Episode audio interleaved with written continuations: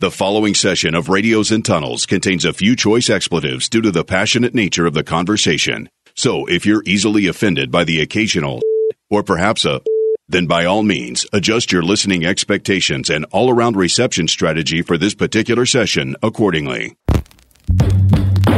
Radios and Tunnels. Like many first gen immigrants, I had lost the language and rejected the culture. Hanging out with artists like A Tribe Called Quest, Jungle Brothers, and De La Soul, who led the native tongues movement steeped in Afrocentrism, opened my eyes to another possibility. Watching these artists yearn for a connection to their motherland kindled in me a curiosity about mine. That low burning flame burst into an inferno when I met Wu Tang. Experiencing up close the clan's deep love of and respect for Asian culture was phenomenally empowering. They introduced me to kung fu flicks and a new lens through which to view modern Asian masculinity. Having been raised in the West, it was revelatory to enter this world of cinema where my brothers were the hero, the villain, and the lover, as opposed to the emasculated roles to which Hollywood had relegated them. And they were fucking hot. That's the voice of Sophia Chang reading from the prologue of her brand new book, The Baddest Bitch in the Room. It's an incredible memoir with great stories about her life in the music business with people like Paul Simon, The RZA, Old Dirty Bastard, Method Man, Raphael Saadiq, D'Angelo, so many great artists. And in the middle of all of that, she took a detour and ran the temple for a Shaolin monk who she also started a family with. She's a fascinating person, and I had no idea who she was until a couple of months ago. I was watching the new Wu Tang documentary on Showtime, and she popped onto the screen talking about being the manager for the band. Very interesting. Well, later that week, I was talking to my buddy Adrian Quesada, who you heard on session four of Radios and Tunnels. He, of course, is the band leader for the Black Pumas. We were talking about the Wu doc, and he said, Oh man, you should try to get Sophia Chang on your podcast. And I was like, Oh, dude, I just saw her in the doc. You know her? He goes, Yeah, for a while we were the backing band for the GZA, and she had set all that up. Which, by the way, if you haven't figured it out yet, the name of this podcast comes from a line in the GZA's Liquid Swords. I'm a huge fan. I love the Wu. So I thought, man, I've got to get her on the podcast. Got her number, left a message, and when she called me back, before she even said hello, the first thing out of her mouth was, I'm not in the music business anymore. And my first reaction was, Well, that's okay. I still want you on my podcast. I explained to her what we were doing, the kind of conversations we were going to have, and how I thought she was a perfect fit. She said, Well, not right now, but maybe in a couple months when my memoir comes out. So let's fast forward to now. I'm Jeff Skin Wade. This is Radios and Tunnels. We talk about a lot of different things, but today we're going to talk about really the first audiobook I've ever listened to. I mean, I read a lot of books, but I've never listened to one. But if I was going to make this work, I needed to listen to it before I had her on. And I got to say, it was pretty kick ass. We talk about the production of it. We talk about her life in music. We talk about the Wu Tang Clan. We talk about raising kids. It's a great conversation, and I think you're going to dig it. Okay, so to start here, Sophia, you've done a lot of really, really unique and interesting things that your average person hasn't done. So as you kind of take, and I'm sure this part of this is what the, the memoir is, but as you take a step back and look at your life as a whole, what do you think people find to be the most interesting thing about you? I think they think the me as the fa- first Asian woman in hip hop who was so closely aligned with Wu Tang Clan is probably the most interesting thing, specifically because Wu Tang's whole aesthetic is grounded in Asian culture. So, one of the things that I found really interesting about your story is that at an early part in your career, you left the music business and you started a family with a Shaolin monk. And I, I really dug the fact it's funny, I related to your story, even though we're so different, because you ended up learning a lot about yourself through somebody else's culture. So where I think I want to go next is you deciding to go and and seek out you know that style of kung fu and learning more about that and why you did that. What led you to do that? So my journey to studying kung fu, fu and ultimately embracing my own culture was circuitous and came by hip hop and specifically Wu Tang. I grew up in Vancouver in the 70s, and I wanted to be white because there were no there was there was no message telling me that me as a Korean Canadian girl that I was powerful or attractive. And I think this is a very common experience for first generation immigrants. And then I heard in 12th grade, I heard the message by Grandmaster Flash and the Furious Five, and it completely opened my doors to new possibilities. And then I moved to New York and I got into hip hop and I met Wu Tang. And being, experiencing up close and personally their deep love of, respect for Asian culture was really eye opening and empowering. And, you know, hearing all the kung fu samples and then the samples of the John Woo movies, I went down that rabbit hole and thought it was incredible. And, you know, for me, growing up in North America, the representations of me in media are all through the white male gaze. So watching an, a movie filled with Asians written and directed and produced by Asians is a completely different experience. And getting to see my brothers and my sisters play every single role was exhilarating. So I started watching kung fu movies with my girlfriend Maria Ma, who's Taiwanese American, and we said, "Fuck it, let's start training in kung fu." and we went around to a bunch of different schools, and then we heard there was a Shaolin monk teaching. And for those that don't know what that means, that is tantamount to Julia Child opening a cooking school down the street or Pavarotti opening an opera school. Mm-hmm. So we started training, and I have Wu Tang to thank for that. I really do. He became my husband, although we were never formally married. Uh, he became my partner and father of my children, and I wouldn't have the children that I do if it wasn't for Wu Tang. It's it's so interesting too because when you're first getting into it, I mean, even like the way that the the, the Wu Tang presented stuff, it seemed like a million miles away. It seemed like another universe. And so you're when you're first getting into it, does it feel I don't know what the word would be. I'm not trying to trivialize it. Did it feel novel to you or did you as soon as you were getting into this, did you feel a connection to that culture? I would say that my connection to hip hop was that I heard an anger and and saw defiance but I hadn't seen in people of color. Certainly not my people. Mm-hmm. We were never represented that way, and frankly, many of us weren't that way because we've all internalized the model minority myth. So that was my way in, and then of course there's the allure of big city living. Right. And that was really exciting because I always knew that I was going to, not always, not as a child, but certainly as a young adult, adult, I knew that I was going to break out of Vancouver.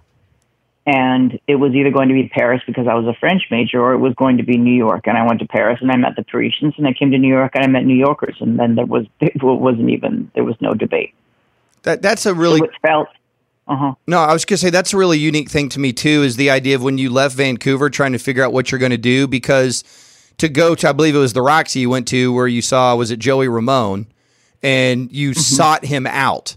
And th- there's there's something about that, the idea of you know sort of manifesting you know these ideas of or, or you know visualizing what it is that you want to be. I don't know that you left Vancouver. At least I didn't perceive that from the book. That hey, I'm going to go make my mark in the music business but that's right. Yeah. To not mm-hmm. only befriend one of the Ramones, but then maintain a relationship and where it led you, there's something extra dynamic about that. That's not just ah oh, happenstance. Ah, oh, I met a Ramone. There's almost like you manifested that. I think that sure. I think manifestation. It could be manifestation. I think that what you would gather from listening to my memoir is that I'm pretty fucking fearless. no doubt. And I've been that way forever. You know, I asked my mother when I was writing. One of my editors said, "You know, was there ever a time where you where you were unsure of yourself?" I mean, and I said, "You know what? Let me ask my mother." And I called my mother and I said, "Mom, was there ever a time that I was insecure?" And she just laughed. She said, "Sophia, you never. you were always so confident. You always knew who you were." and what you wanted and how to get it. Now, of course, again, within the confines of being a petite Asian girl, right, living in North America. But still, I was very, very sure of myself, and it translated in something like my friend pointing out Joey Ramone, me thinking it was Johnny, and just marching right up to him and introducing myself. Mm-hmm. So, I, you know, I look at that as my first true act of networking. And, you know, that single act of intrepidity set off in motion. That was a domino that tipped everything that led me to where I am today. Yeah, to get the job as early as you did working, I mean, it's not just any rock star that you're working for. And I think you really articulated this in the book. Paul Simon's a different dynamic altogether. And so I am. I am uh, age wise, just so you know. So I graduated in '89, so I'm probably you know five or six years behind you or whatever. But mm-hmm. I was in I was in high school when he had his resurgence. Paul Simon did, and I and I was always mm-hmm. a Paul Simon fan growing up or whatever. But I have these real specific memories of him talking about when Graceland came out and uh, and all that thing was happening. And so I have so as I as I read this. I or I actually heard the audiobook version. I felt I had all these connections to you, but that was one thing that I found really interesting is man, that is your entrance into the music world is Paul fucking Simon. You got to be kidding me. That's that's a really high place to start right there.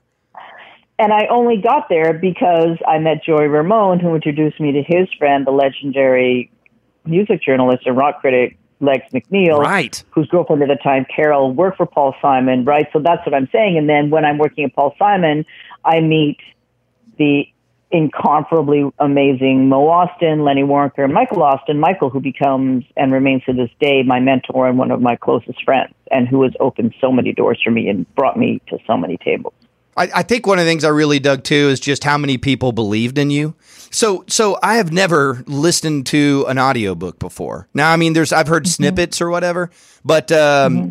I so I flew through your book uh, listening to Thank it. you. And I'm a and I'm a because of my job working in media. I'm a very busy person. I don't really have a lot of mm-hmm. time for this sort of stuff. But I was so mm-hmm.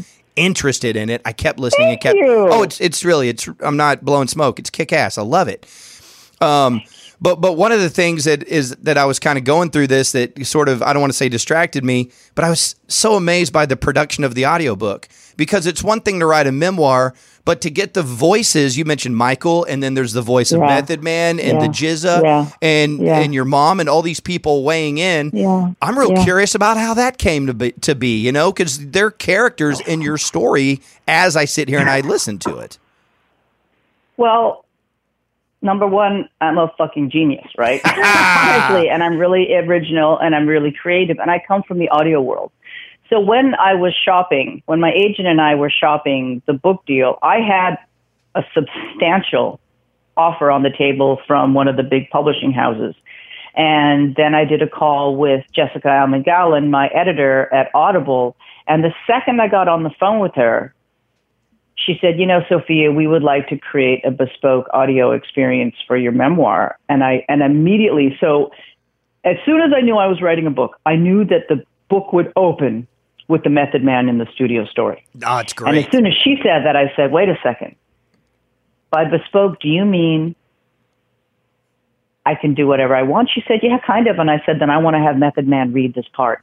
Because she, as the proposal, she got she got that that chapter that uh, story was part of the proposal, and I said, then I want to have Method Man read his voice, and she said, okay, and I have combined these elements, my voice, twenty four people reading their own dialogue, sound design, original score, and licensed music licensed music scratched in by DJ Scratch. No one has ever done this before. No, no, ever. no, no. And hey, and if we're doing this podcast, I jump through hoops to try to license the fucking songs that I want, and I'm listening to this going, "Is this normal audiobook shit? I, have I been missing no. all this? I had no idea this was happening." No, you're you you will never. I, I've spoiled you. It's like you've flown for. It's like you've flown private. And now you have to go sit and coach. You well, will never. Every other audiobook you listen to, you're going to be like, Meh Nah, fuck it. I'm not going to listen to that shit. I'll only read from here on moving forward. you, you, you, unless it's something you're you producing. For, thank you for recognizing and acknowledging that. Look, it was a behemoth undertaking, yes. and I knew that from the beginning, and I knew that it it had to be me. I'm not going to send some poor engineer from Audible down to Norfolk, Virginia, to like track down and wait for Method Man. You know, I recorded all of those guys in their hotel rooms. I had to go to them. It is you. I, I couldn't just call them and say, "Hey, come to the studio." I mean, it's Wu Tang. They're they're celebrating their 20th anniversary. They just had the Showtime four part you know, series documentary. They now have a 10 part Hulu series. They're on tour. So they're super, super busy. And I sat with Method Man and Redman at one o'clock in the morning and I recorded them. There's nobody else that can do that. I wouldn't, I wouldn't ask anybody else to do it and they wouldn't let anybody else do it. Uh, that's okay. That's the thing that I was thinking because as I was listening to this and hearing the different bits of dialogue, my, one of my thoughts is, okay, did they ever change in this dialogue and go, no? So if we, I said it like this, and I'm wondering because I know how hard it is when I used to produce music, sure. how hard it is. Hey, I need you to say it with this cadence or this. People, you're dealing with artists, and they all have their own vision. Uh, and then you, the whole idea of rounding all of this up in the first place, and then sometimes people don't want to be represented a certain way. Did you encounter any of that stuff? No, no, no, no, no, no. I mean, I know everybody so well. Um, there were a couple, sure. So I would say, for instance, um, Raekwon is in there, and I tell the story about helping write the cream treatment.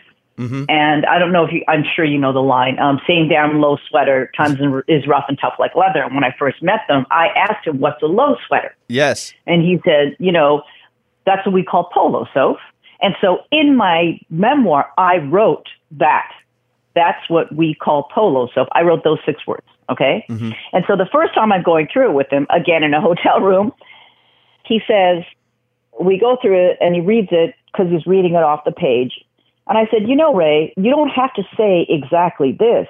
You can say whatever you want. He's like, oh, I can't. and then what he gave me is so much richer than what I wrote. It's incredible.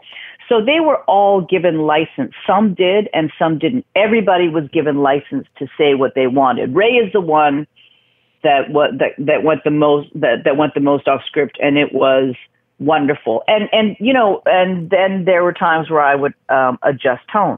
Right. Say, you know what? Um, actually you responded more like this. You responded whether it was you laughed or there was more consternation or, you know, you were angry or whatever it is. And they all took it really, really, really well. I mean, I, I assembled an incredible cast of characters and it was a Herculean task, but I knew, you know what, Sophia, you're going to get, I, this was literally planes, trains, and automobiles. I flew, I've flown all over the place to get these the voices. I've been in cars, I've been on planes, I've been on trains. I've you know just been all over the place trying to get them because I knew that it would enrich the experience because I come from the music business, because I have managed composers, because I've managed rappers, because I've been in innumerable studios. I knew that having their voice, like having Method Man deliver those lines in that story in the prologue, yeah, I could do it and I could do it well because it's my life and I remember, right? Mm-hmm. But having him deliver those lines with the kind of ferocity that he did was incredible. And also, half the people in this, we know their voices. Right. So when I talk about Ghost and then you hear Ghost's voice, or when I talk about Q-Tip, I mean nobody nobody in hip hop has a voice like Q-Tip, right? No, it's the so one of that, the most singular voices, without a doubt. Exactly. So it was a massive production. Um, yes, and absolutely clearing the music was hard because yep. no one's ever done it. My producer at Audible said, "So no one has ever done this before." So when we went to go clear the music, shout out to Deborah Manis Gardner, who was the number one clearance agent in the country and has been doing it for as long as I've been in the music business, over 25 years.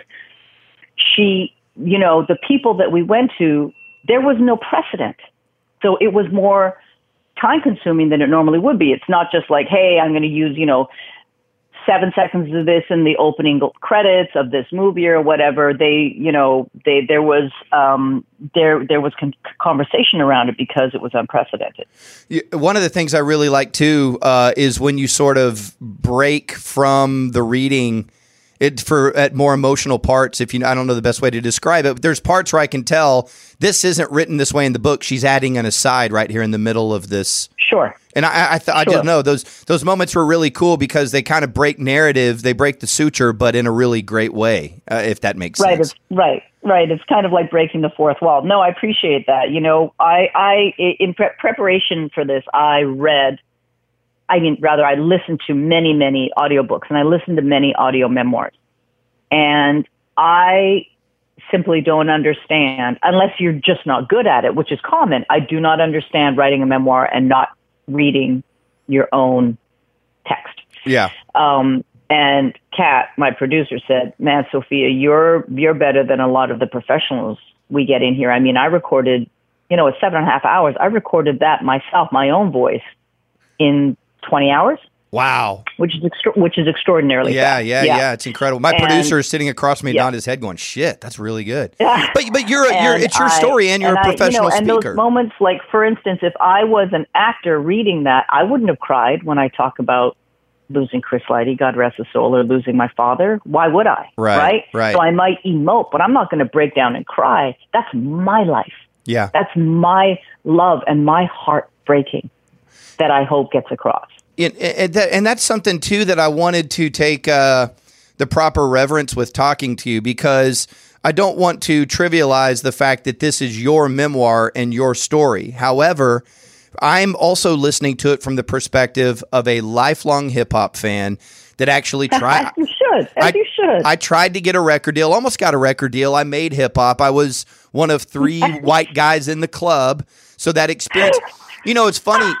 It, there, there's that there's that whole experience where people will go, "Oh, you wish you were black," and it wasn't that for me. There's something that you achieved in this that I made. It made me realize something about myself. I never wished I was black. I wanted the acceptance of black people, if that makes sense. I wanted to be accepted on their terms in their space. And though that was the thing that I was craving, I didn't want someone to go, "Oh, you think you're." I didn't want that. I just wanted the people that were doing their thing to respect where I was coming from. And as I was listening, I was like, "This person fucking did that at the highest level." And to set the Thank you. tone with the way that you know the, the fucking Wu Tang Clan, basically, they were your protectors. That's an amazing level of acceptance. Thank you. Yeah, I mean, I think that that's kind of a stupid statement. You know, oh, you you want to be black. Well, then let's then you have to examine what does it mean to be black in America. Well, I don't know. Go listen to the 1619 Project, right? Go read Nicole Hannah Jones writing. Is Right. that really, you know, is that what you're telling me? Yeah. That I want this, right? That I want to be a child of the legacy of slavery and white supremacy. I mean, that's just, I, I think that that's kind of a throwaway statement that shouldn't be thrown around frivolously. Not, not that you're saying it, but people said it to you. Yeah. Um, I also think that it's really, really important, critical, in fact, that anybody in hip hop who is not black or brown, who is benefiting from and exploiting the culture, has to acknowledge, we have to acknowledge our privilege Yes. because we are, you know, it was a privilege for me. I was embraced by a culture and by a community that was not mine and not of my making. And that was incredibly empowering for me. Yeah. And I always understood that my experience, yes, I am an Asian woman, so yes, I have been marginalized, but it could never, I would never say, oh, it's the same as being a black woman in America. No. Or it's the same as being a black man in America. I never had trouble catching a cab Right. right? I was never I was never taught how to interact with the police if I got pulled over. Right. I'm not scared of what it, uh, of my kids walking out in the streets at night where with a hoodie on. The, you know, it's uh, my my girlfriend Kierna Mayo. She's so brilliant. She was editor in chief of Ebony, and she did this fantastic cover. It was a pure it was a graphic cover, and on it were the words "America loves black people," and she scrawled out people and wrote above it culture, and that said it all for me. Right. That's right, because there's so many people that are like, yo, it's lit and it's this and it's that, and I wear the clothes and I know all the lyrics and I know all this and I know all that, and that's fine. And I'm not asking you necessarily to investigate any further, but if you are going to be in the industry, if you're going to be making a check, if you are going to gain social capital and access because you are working in hip hop, then you sure as fuck better be curious about the history that birthed this. And you I'm not saying I'm an ethnomusicologist and I can't talk about the history like that. Right. But have empathy for Christ's sake. Yeah. You know, like I worked really closely with G Herbal for a while when I ran Cinematic Records. And and you know the story that uh, that I talk about in my memoir. Right. And there was a white girl that worked there, and when I said, you know, when is G Herbo going to go to LA because he was going to perform, and she rolled her eyes and she said, he's not going to get on a plane until we move his mother out of it, until he moves his mother out of the hood. Mm-hmm. And she said it with such disdain and with such insouciance. And I was so offended by it. Now, I had listened to G Herbo's album, and look, it's not really my style. He's also, you know, at the time he was like an 18 year old kid from Chicago. That music wasn't for me, you Right, know? right. And when I met him, I said, Tell me about the experiences that you've had that this is what you rap about. Tell me, you know, let's talk about your mother. Let's talk about what life is like in Chicago for you. And to this day, he says, Sophia, you are the only person in the industry that has ever asked me about my family. How the fuck is that possible? It's terrible. How do you work closely with somebody? How do you make money with and off of somebody and not have any concern for their lives or their family when they're telling you, I can't go to LA until I move my mother out of this place that is so deeply dangerous? I, I just don't understand not having the curiosity and the empathy. It's, I find it really infuriating. Yeah, and it's a lot of it's just it just goes to show you they don't look at them as people; they look at them as product. You're not really That's a right. person; you're a product, and I That's got to exactly right. move this product. And boy, right now you're causing me problems in my distribution chain or whatever. That's exactly right. It's a corporate Exactly. corporate mentality, and it, it's a terrible mentality. Um, so uh, I you, you you hit on a couple things that interested me there, and uh, you talked about you know a lot of people kind of stop discovering new music when they turn thirty. Uh, that's that's something that's mentioned, and I've seen that with so many of my friends, but I've I've never been that way. But there are times where you feel uninspired by whatever's happening, um, and so I'm curious what you're into now, or how you discover new music, or is music just as important to you as it's always been, or has that waned recently in the last couple years? Music is just as important to me. So, look, when I turned 30, I took a hard ride out of the music business. I met my ex, Sri Yan Ming, a Shaolin monk who became my master, my partner, the father of my children. And I left music behind in terms of having real curiosity about it. Um, and what I listen to now is old music. I don't really listen to new music. I'm not, I don't really care. My, I don't have my finger on the pulse anymore if you tell me the names of artists that are uh, uh, uh, in the charts, I don't, I, I barely know any of them. That's not my focus anymore. When I did A and R, I absolutely had to be au courant. I absolutely had to know exactly what was going on because I was an arbiter and I was a gatekeeper, right? Which, which was a huge privilege. Right. And now, look, hip hop to me, more than any musical genre, is youth oriented. Yes. It is by the young, Yes. For the young, Yes. about the young. So much so. So we can look at boy bands, right? But mm-hmm. that's a subgenre of pop. Hip hop is a genre. And obviously it's not all like that, but the vast majority of it is. And that's fine that it exists there. It's just not for me anymore. right. I have outgrown I have outgrown the current hip hop. I mean, at 54, if I was listening to Rap Caviar and saying that that was the soundtrack to my life, I'm not saying that I wouldn't enjoy it. That's different. Mm-hmm. But if I was saying that it spoke to my soul and it's 19 and 20 year old kids talking about drinking lean and being addicted to Zans and perks, Right. there would be a, there, there, would- there would be some serious dissonance there. Yeah. Now, my kids are 17 and 19 and they listen to hip hop and it's fun for them. But I, I don't have an entryway into it. So I am no, I'm not, you know, people are sending me music all the time. I'm not a, I'm not a, I'm not a good judge of it anymore because I outgrew it. Yeah. It's not, it's not for, and again, it's not written for me. So it's not that I can't listen to stuff and go, wow, Drake can write a hell of a song. That boy can really write a song, or listen to Ken, or listen to Kendrick and go, "Wow, man, is he a special lyricist?" Or somebody like J. Cole, or appreciate Young Thug, or you know. But I don't. I'm not. I'm not tapped into it anymore, and I don't care to be Right. because it's not my job anymore.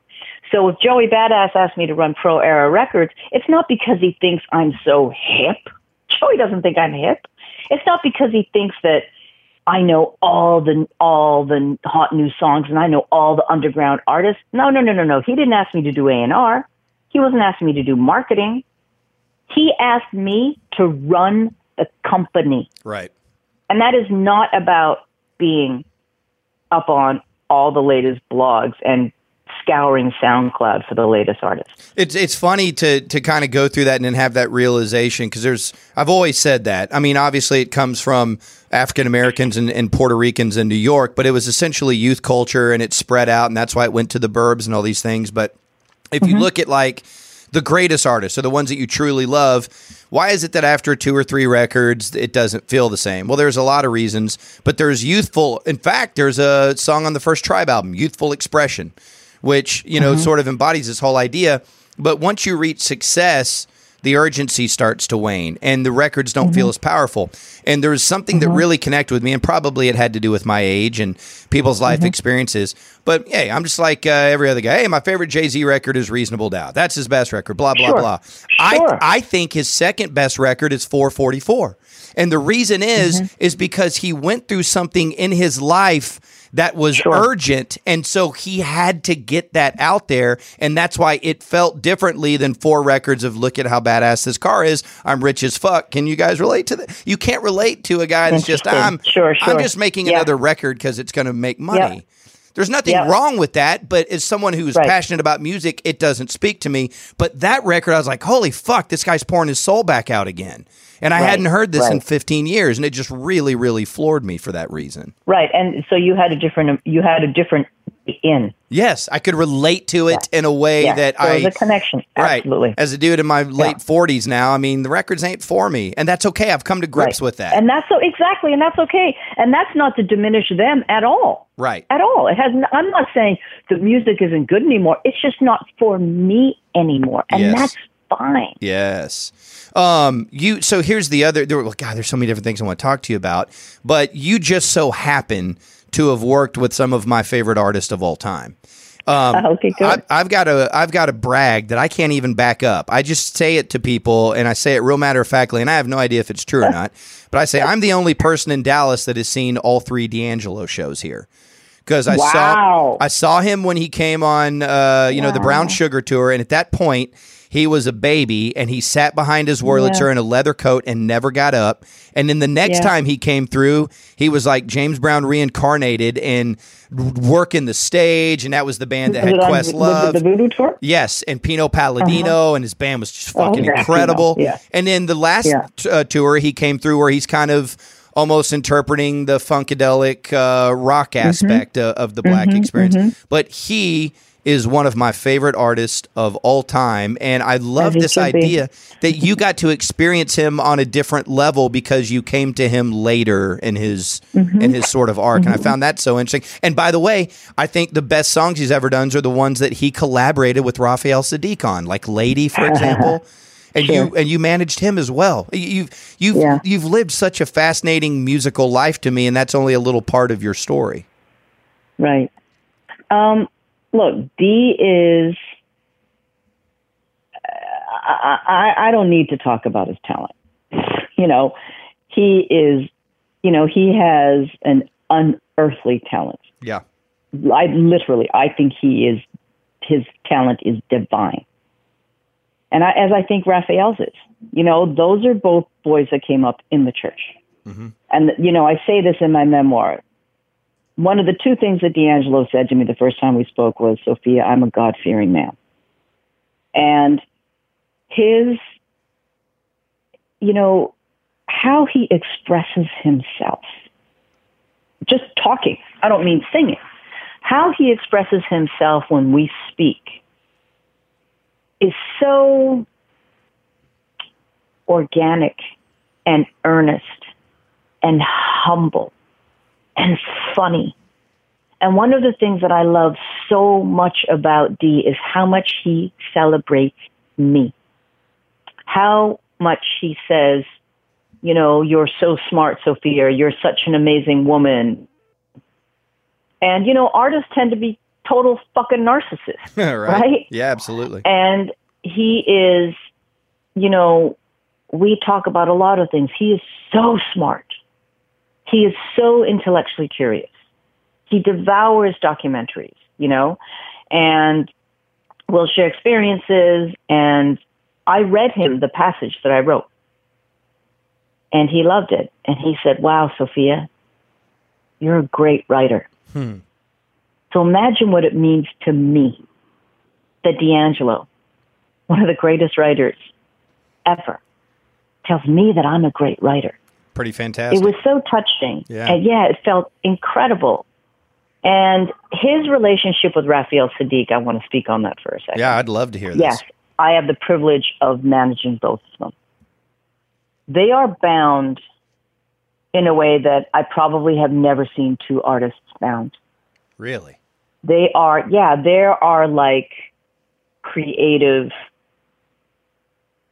They're cre- They're like almost like creative twins, not in terms of doppelganger, not in terms of um, specific, you know, uh, mirrors, but I don't know that I've ever seen two artists that have so much mutual love of and respect for each other. I mean, to hear them talk about each other is incredible. And, you know, there are times where I would put them on the phone with each other, or I'd be with D and I'd call Raphael, or I'd be with Raphael and I would call D. And they just laugh. like, they are so in tune, which is the right metaphor to use. Yeah. They are so in tune with each other. And it is such a privilege to sit in the midst of that. You know, every time I talk to D, he's like, You talk to Ray, you seen Ray? You know? Or if I see Raphael, he's like, You talk to D, you talk to D. Um, and yeah, they're obviously, as their own artists, are incredible. But when they come together, it's potent. And I think now that I have had the privilege of seeing and hearing them interact as people and as brothers, I totally get it. You know, there are, I would say that there are probably not a lot of people. You know, the thing that about Raphael Saadiq and D'Angelo is I don't think they ever pandered. I don't think they ever cared. You know, they weren't they weren't sitting there going, "Oh, okay, um, what does the audience want to hear? What's the trend now?" Right. That, that that's not who those men are. They are artists to the core, to the core. And I'm not saying that they don't have the human doubts or insecurities, but in terms of what music am I going to make? What song am I going to write? How am I going to perform this? I don't think they ever compromised on that. And I think it comes through in, in their canon. Yeah, and you know, with D'Angelo, it, it's interesting. He's only put out three records, and so uh, back when Brown Sugar came out, uh, I was friends before you know she became the thing she became. I was friends with Erykah Badu, and she actually got signed. Kedar Massenberg was traveling with D'Angelo, and Erykah was on that bill as the opener with her cousin Rob, who produced Apple Tree, but they were called Erykah Free back then. And she opened for D'Angelo, and Kedar Massenberg saw her and was like, I want this. And, you know, we're going to lose the cousin. You're become Erykah Badu. It worked out well for Rob. He got production credit. But I think the first thing Erykah put out was she had a duet with D'Angelo on the High School High soundtrack. But they are both, you know, Erykah's sitting on all this material she'll never release. And it's crazy that D'Angelo only has three records out, but there's that thing that you're talking about where if it doesn't fit, he's not just going to put something out just to sell records. It t- it totally goes against, I guess, who he is or how he goes about what it is that he makes. And I would imagine Absolutely. you you working as a manager that respects or ha- having done that respects the artist, but there's also labels that are yelling about budgets and timelines and all these sorts of things. You're a lot of times the person stuck in the middle of all that. Yeah, but you know what I will say? D'Angelo was signed by Peter Edge, who was a, one of my friends for almost 30 years. Peter Edge is the president of RCA Records. He might be the chairman, I don't know, but he runs RCA Records. Peter is an A&R person. If you look at who runs record companies now, many of them are not A&R people. And that's okay, but it just means that it's led by a different sensibility. I love Peter as a person and respect him um, as the head of a label because he had so much patience with Dee. And he really, really believed in him because he is an A&R person. And he knew what he had with D. He knew how exceptional Black Messiah was. I mean, what other artist could be gone, gone for 12, 12 years? Wasn't it 12 years between Voodoo and Black Messiah? It sounds about for right. 12 years, Yeah. whatever it was. He drops it. He comes out. Nobody fucking knows it's coming. And then he's number one on the Pazz & Jop poll, I think. The, you know, that really prestigious list that uh, the Village Voice does. Right. And he gets nominated for Grammys. Not that either of those guys care about that. I mean, that speaks to me of his talent, you know. And and one thing that I can tell you with certainty, Dee and Raphael never did it for the fame, and they never did it for the money, ever. They never took those things into consideration. Now, that's not to say that they wouldn't enjoy getting money from it Right. or understand that fame is what it is, but that was never the engine that drove them. And I think you hear that in their music. I mean, have you heard Raphael's new album, Jimmy Lee? No. Fuck. I think it came out August 22nd. It is, I mean, I managed him for the way I see it, which I considered his magnum opus, It's a fucking great record. It is so which cool. is a great record, Yeah. but you've got to hear Jimmy Lee. It's about wait. his brother who died of a heroin overdose. And he has a record on there called Rikers Island, which I think is the greatest song he's ever written and ever sang. And he was, I just saw him two nights ago performing it in Williamsburg. And I love Raphael's voice.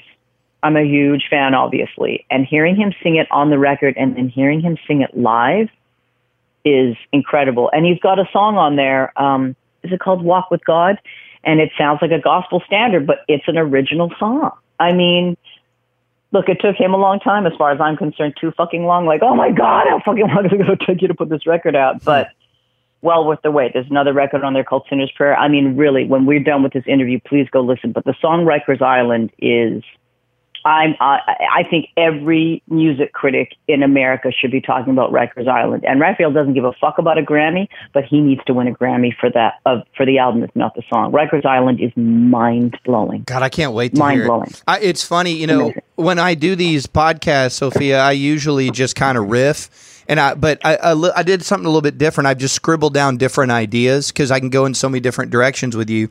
And as you were talking about that, I had two different things written about, written down that I wanted to talk about that both pertain to what you're talking about. One, I had mm-hmm. written down financial issues because it was so mm-hmm. interesting to me. And you were talking about D'Angelo and Raphael Saadiq don't do it for the money you know, late mm-hmm. in the book, when uh, around the time of Hurricane Sandy coming through, it sort of really underscores your financial issues.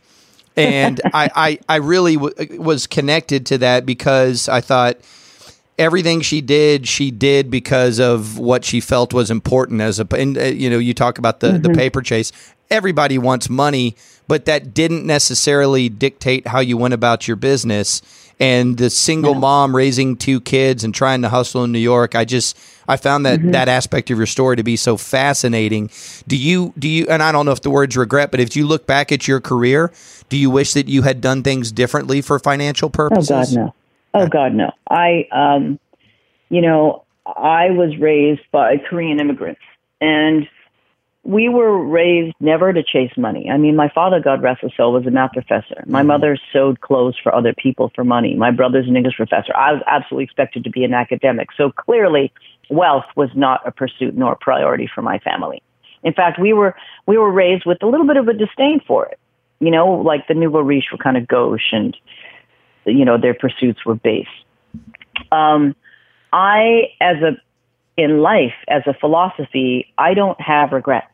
I don't live like that. So that does not mean that I didn't make mistakes. I made plenty of mistakes, Right.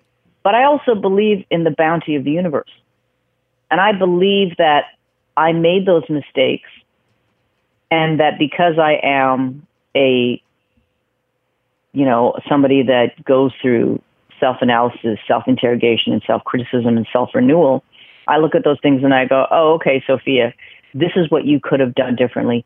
I learn.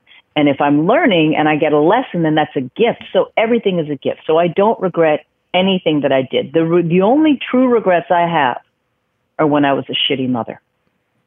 And that is something, those are things that I wish that I could take back. But in terms of my career, like if I think, oh man, you know what?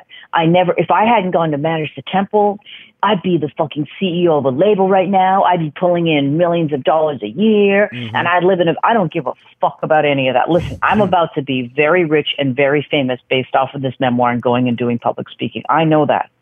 And I didn't ask for any of it. I know the price that you pay for fame. I know the toll that, ex- that is exacted when you abdicate your anonymity, particularly in this era of social media and when everybody has a camera and a video camera sitting on their hands. Yep. So, no, I don't regret any of it. I don't I don't, would I love to have more money? Sure. Sure. You know what I would love? I would love never have to take another fucking Uber pool. I would love not to have to look at the difference between the prices of a pool and an Uber X and go, fuck it. I don't even need to look at the pool anymore. I'm just going to take the X. I take pools. I ride a city bike all over the city. I shop at Trader Joe's. I cook every night. Mm-hmm. I barely eat out. I live really, really modestly because I don't have money like that, and I'm about to get it. But I never did anything for the money, ever. It's a, it's unless a, it was just to be, you know, unless it was, of course, like take care of your children. You got to pay the rent. Right, right. That's what the, the, really cool juxtapositions for all this to me was. You lived in a glamorous world, uh, living in an unglamorous fashion. And I think it's so interesting. And so, one of the things I was curious about. So, uh, I wrote this down as my favorite part of the book, and it's probably because I have a 14 year old daughter and a 12 year old son. But nice. at uh, you know that really low moment when your daughter wanted to spend her at 10 years old wanted to spend her own money on the hmm. pizza, yeah, because you just had that girl. that moment where yeah. you were just at your wits end, and I'm like, yeah. So eh, I'm always interested in now. Your kids are they're both college age, right, or out of college? Uh, my yes, very very close. Yes, that's right. My son is a, my son is. Um, a sophomore in college and my daughter's a senior in high school. Okay, so do and and thing I I know that age and things are going to change, but what do do they know what they want out of life? Do they know what their direction is going to be? Has how has your philosophies and obviously having a dad that's a Shaolin monk that's very right. unique. Uh, what is their perspective living in the modern world with social media and, and all of these types of things? Um, look, they they are they love social media. They're always on their phones. They're totally into gaming. Um, those are not battles that I'm going to fight. Um, you know, at the core, at the end of the day, my children are good people. I raise good people. They are kind. They are just. They are empathetic. They defend people that don't defend themselves. They stick up for people that are bullied. They want everybody to be comfortable. Their hearts break when they see things that are so fucked up in this world. At the end of the day, that's all I care about is that my children are good people. My son at one point was interested in cancer research and now has shifted into comp sci because he really likes um, computers and he taught himself how to code at 11. Wow. My daughter is kind of at the other end of the spectrum. She loves uh, her major. She goes to a high school called Brooklyn Tech. And uh, they have you choose a major, and the major she chose was SSR, which is social science research. And she's really into world cultures. She's really fascinated by how different cultures operate, and history, um, how language impacts things. So she's going to go into international relations. So they're, you know, all I care about is that they're good people and that they pursue their passion. And if it means that they don't make money, I don't give a shit. And I don't think they care either, really. Because I'm going to hustle. Mommy's going to hustle. Mommy will make money. I'll make sure that whatever it is that you do, I'll support it. I will say this praise Jesus, neither of them wanted to be a rapper. I'd be like, oh, run, no, run. That I, that I don't want you to do. Okay, why do you think I wrote this down? Softness and gender. Softness and gender? I wrote that down as a concept or as a talking point and listening, and it really more towards the end of the memoir. Why do you think I wrote yeah, that it's down? probably because you, you were listening to the you listened to the Raphael and the meth well, that chapter, I was, I was, yeah, the part about, and also the way, uh, you know, you have to be very aggressive to exist in the world that you exist. Not only because it's the New York state of mind, but the business is a shark-infested business, uh, and it's this idea of gender and femininity. And you you wanting to have uh, that softness in relationships, but also the way that you have to sort of carry yourself to exist in the business world that you exist in, and that's such an interesting juxtaposition. I mean, the book the book is called Yeah. "The Baddest Bitch in the Room," and uh, you are very defiant on that cover. And it's so Yeah. it's it's so interesting to me the idea of expectations, but it also says a lot about like you know the the male perspective of well I need you to be this in order to make me feel the ways that I feel. So Absolutely. it, it- I- Absolutely. there, there were those were great revelations in that about hey, even though I'm in here kicking ass, I still want to be in touch with these aspects of femininity and these sort of aspects of my traditional gender, and uh, for lack of a better word. Yeah. Yes. Yeah. I mean, look, I was a minority within a minority within a minority. Mm-hmm. So I'm in hip hop, right? Which is black music, which is already the minority. But it is also male dominated. So, and I'm a woman in that. But then put on top of that, that I'm an Asian woman. So I learned really quickly that I had to conduct myself a certain way. Now, I've never been high and I'd never been drunk, so being professional was never part of the question. I was never going to be sloppy, you know, throwing up in the corner, falling asleep, or missing missing deadlines, or getting somewhere later, missing airplanes. But I also knew that, and this is not fair, right? This is patriarchy. I knew that I had to conduct myself a certain way, mm-hmm. and I couldn't sleep with artists. Believe me, there were plenty of artists I would have loved to sleep with, and I didn't because I knew that that w- it would get out and that and that it would soil my reputation. Again, Right. not fair. Right. But I, but you know, I walked a tightrope, and I walk a tightrope every day. And I think that what happened was that I had this reputation because I was this like no nonsense, take care of business, take no prisoners, get shit done. That's Sophia Chang. You know, you hear Jim Jarmusch said say, you know, no need to worry, we've got Sophia. She's the glue, right? yes. So I was, you know, like if you talk to the guys in the clan or the guys in tribe and stuff like that, they never wanted to hang out with me. It's not like, oh, let's hang out. So that's not the relationship we had. Mm-hmm.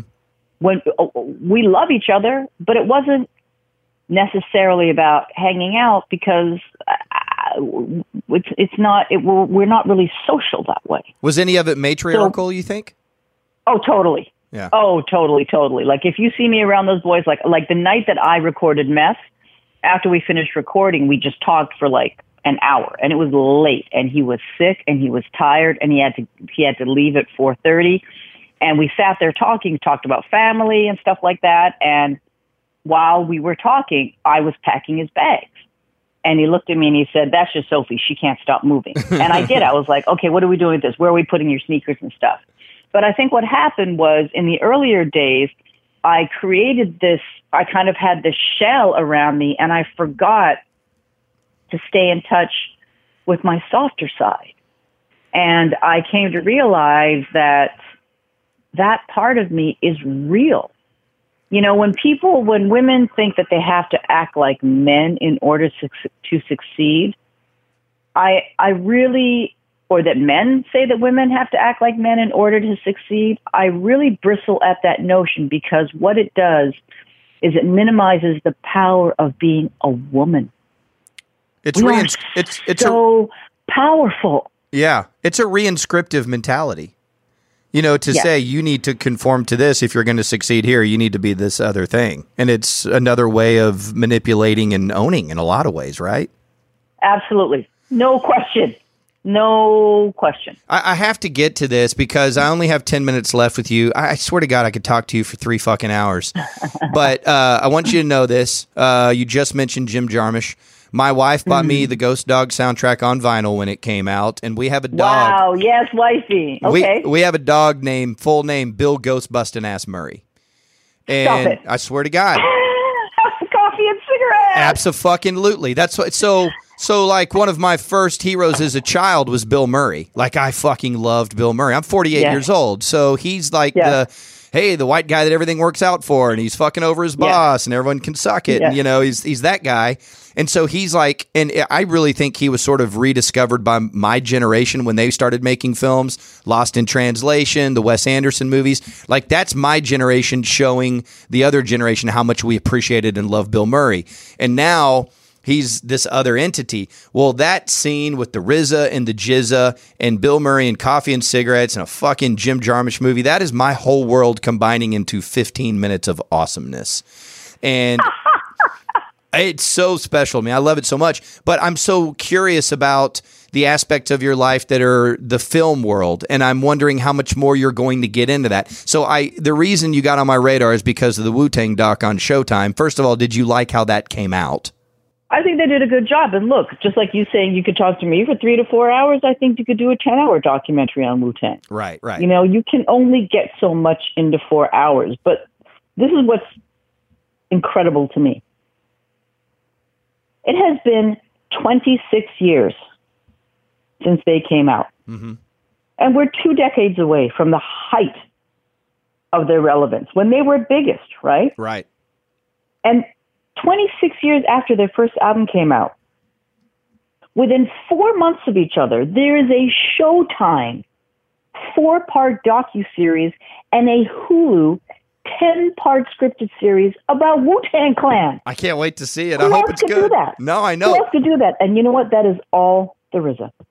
Yeah, he's a Now, genius. RZA doesn't, RZA can't do what he does without Wu Tang, obviously. But just in terms of this right here, in terms of the docu series and in terms of the scripted show, that's all RZA's ingenuity, so and it's incredible. It- yeah, and it's it's. I mean, it's all. I think the timing is so perfect on all this stuff too. But what i- what is next for you in terms of the film world? Because I didn't. You've sold some screenplays before, right?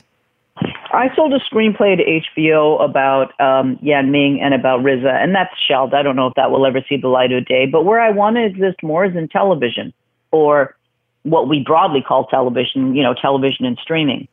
I'm developing a television show about myself, a scripted series about myself.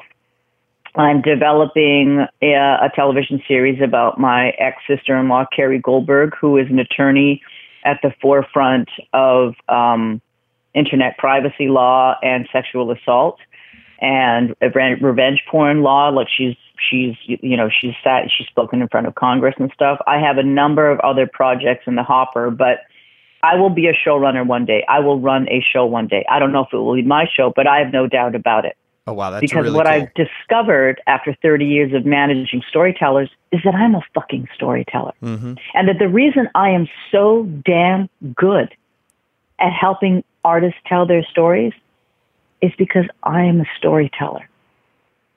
And you know, in talking to Raekwon about this, Raekwon was the first one of the of the clan that recorded this, and he was the first domino. And I'm so grateful to him for that after we'd finished recording, I said, you know, it's interesting for me now to be the artist. And he said, so if you've always been an artist, and I never looked at myself that way. And like you said, I say that throughout. I say that throughout the memoir, how Chris Lighty, God rest his soul, said she's really creative. And I never thought of myself as creative. I just kind of thought of myself as cogs and wheels. And Ray said, you know, so you're doing exactly what you're supposed to be doing, you know, it's it's beautiful that you're getting your story out in this way. And they've all they're all so happy for me and I'm so so so grateful to be able, you know, to be able to tell my story, but also that I get to honor the people in my life. I get to tell the story of my mother escaping from North Korea at 14 and my father being beaten by a Japanese teacher when he's the same age. right. I get to tell people what does it really mean when I say my name is Sophia Chang and I was raised by Wu Tang. I hope that you saw, you heard in my memoir a side of Wu Tang you've never heard before and seen before. You know, what I really wanted to do with my memoir is I wanted to show people the Wu Tang Clan that I know. I'm not going to talk about their music. There are people way more qualified than me to break down their rhymes and this is that sample and this is how they came up with that song. That's not what I'm an expert on. The only place where I have expertise on Wu Tang Clan is on our relationship and who Wu Tang are to Sophia Chang and who I think Sophia Chang is to Wu Tang Clan. And I really wanted to expose people to their utter and profound humanity. Well, I think you did it. Uh, I, I, love it, Thank and. I, I had forgotten too. I'm sorry that I didn't didn't even address the amazing immigration story of your parents because that's Thank you. that's Don't almost. apologize. But I, I want to leave you with this, uh, based on what you just told me. So Mm-hmm. when you live in, so you lived hip hop at its era, at its peak, Mm-hmm. right? The, the rise of it. So you saw it up close. So one of the things you probably don't realize is what how it was consumed in the satellites. So let me give you an example. When Please. you're when you're in your teens in the late '80s in Dallas, Texas, you're experiencing hip hop. You're not living it because it's happening in New York, but you're experiencing Sure. it through liner notes, and you're reading, and so you're Ah. you're, you're oh, liner notes. Yeah. Yes, yes. liner notes are the shit. And so you're really you're reading about their friends, but you're thinking there's the, oh well these people must be really super important and they must really matter and and, and and so you start thinking about all these things. Well, Chris Lighty, uh, it the first time I ever saw him was on the back of the What You Waiting For 12 inch. It had three. Oh my God, yes. And he has his hands up saying four. Yes, and he is on the flip Yes. side. And so yes, like he's the fourth Jungle Brother. uh, like he's oh my the, God, like yeah. he's the fourth jungle brother and so in your mind as a consumer you're creating this story about this person who is this person and what does he do and what does it mean and i'm Mm-hmm. looking in here and one of the things that you did for me is you filled Mm-hmm. in all these gaps i have about who Chris Lighty was and what he meant to these people. I've always known Mm-hmm. that he was a part of things. I didn't know his affiliation with Scott LaRock. I didn't know all this stuff. I didn't know his background. I didn't know the way he. Uh, so you, you, whether you realize you're doing this or not, there's a lot of people out there that I hope get to hear this because as we consume this stuff, we created things in our minds to fill in the gaps, and I, that was maybe you know, one of the most important things to me about this experience was learning about him, who he was, what he did, and what he meant to this whole thing. Thank you, thank you, thank you. Yeah, I mean, uh, you know, you should listen to the Mogul podcast. The Mogul podcast goes so much more in depth than I could, and I learned so much in that. Again, what I hope that people get from sorry, that's New York ambient noise. What I hope that people get from what I say about Chris Lighty, just like with Wu Tang, is who that man was to me as a friend and as somebody who loved me so deeply and cared for me and protected me so ferociously. And you know, there's you know, Chris Lighty, the podcast was called Mogul for Christ's sake. He was larger than life and he was a big guy and he was intimidating and he would curse people out and he would scare the shit out of people. But me, that was just my boy. Like that was my friend. He would just come over and we would sit in my apartment and we would talk and we would laugh or we'd just go out and eat and or we would go to the movies and I got to have this relationship with him that existed outside of the industry. And that was so special. And it was this place where I got to go. And I think he would say that he got to go that was like a sanctuary.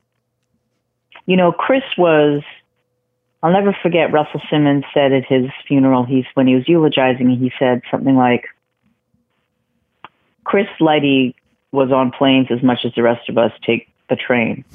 he was traveling all the time. He always had a million balls in the air. He was so busy. He was such a hustler. He was such a superb entrepreneur and always had all of these different things cooking and bubbling.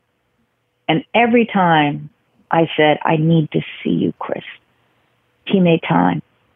And his assistant, I asked his assistant, you know, Rashim, how did you guys know before you even met me who I was? Did Chris tell you? And he said, no, so if he didn't need to.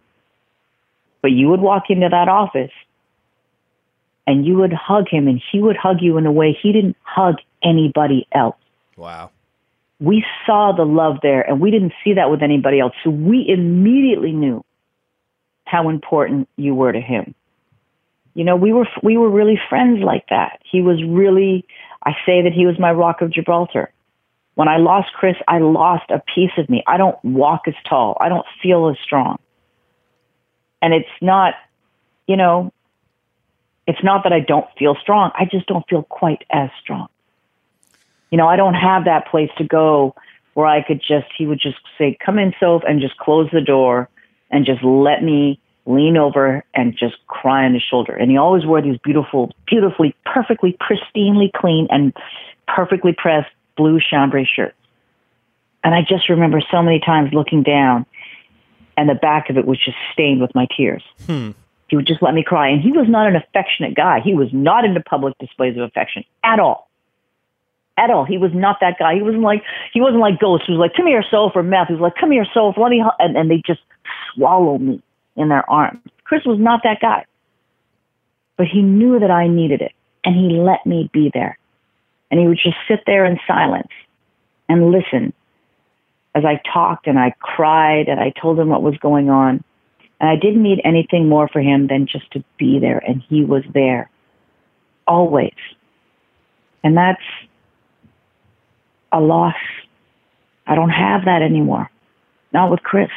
I have other people, but not Chris. Yeah, and, and it's uh, devastating. Yeah, and you know, I'll tell you what. I mean, obviously, there's people that have greater importance to you, but there were probably way too many RIPS in this audiobook than most people can. Isn't it with. amazing? It's so and, and the only one on age appropriate, my father. Right, right. Yeah, you could. Oh, yeah. You could do like a whole lecture on that. Lord have mercy. That what is that a reflection of? Right. So. Exactly. Uh, exactly. I know. I know your time is limited. I can't thank you enough. This was really, really awesome. Thank you. I, I don't know if you remember My this pleasure. or not, but you know the first thing you said when I you called me back, which was nice. You called me back was I'm not in the music business anymore. yeah, I'm not in the music business anymore. Is there one burning last question that you want to ask me, or did you pretty much get everything you need? Um, you know, I, I, I guess the other thing I was going to ask you is what will how much other stuff do you see yourself doing with the RZA, or is y'all's working relationship? Do you think done? I, you know, we haven't formally worked together in a long time. You know, he's pretty much the executive producer of this audiobook. I called him and asked him, you know, what do you think of this? What do you think of that? What do you would you listen to this? Would you listen to that? So if use this, use that, use this take, use this beat. You know, he he is a, he is effectively, you know, the executive producer of my audiobook. I don't know. Will we work together again in an official capacity? I, I'm not really sure.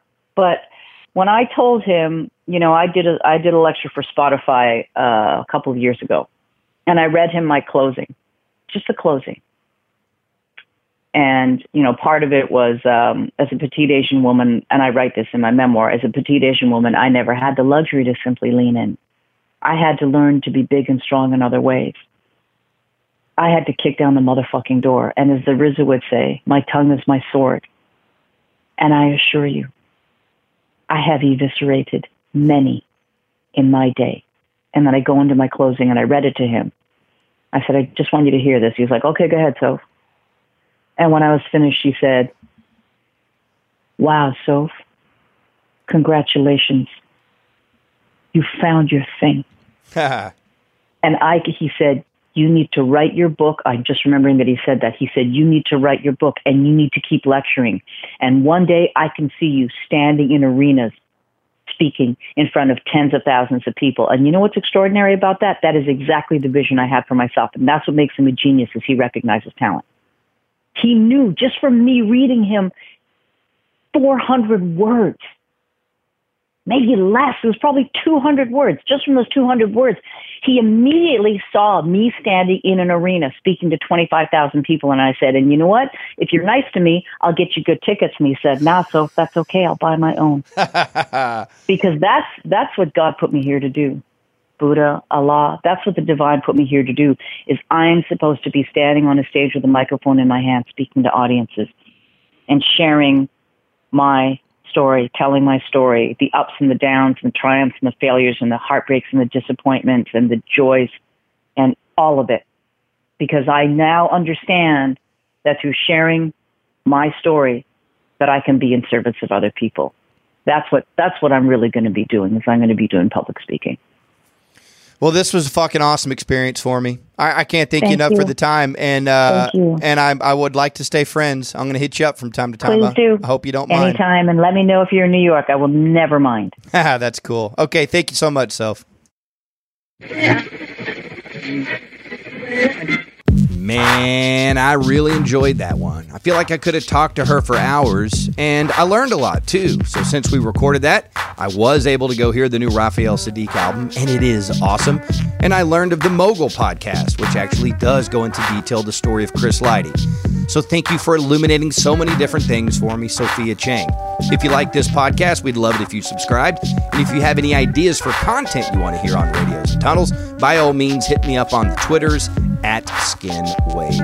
Thank you to my homegirl Allie for a little extra production, and big thanks to my main man Mark Frito Friedman at Frito Nation for helping us produce this particular podcast. And if you're a big hip hop head, we have a future session coming up with the legendary hip hop producer Large Professor. Until next time, thanks to the GZA for the inspiration.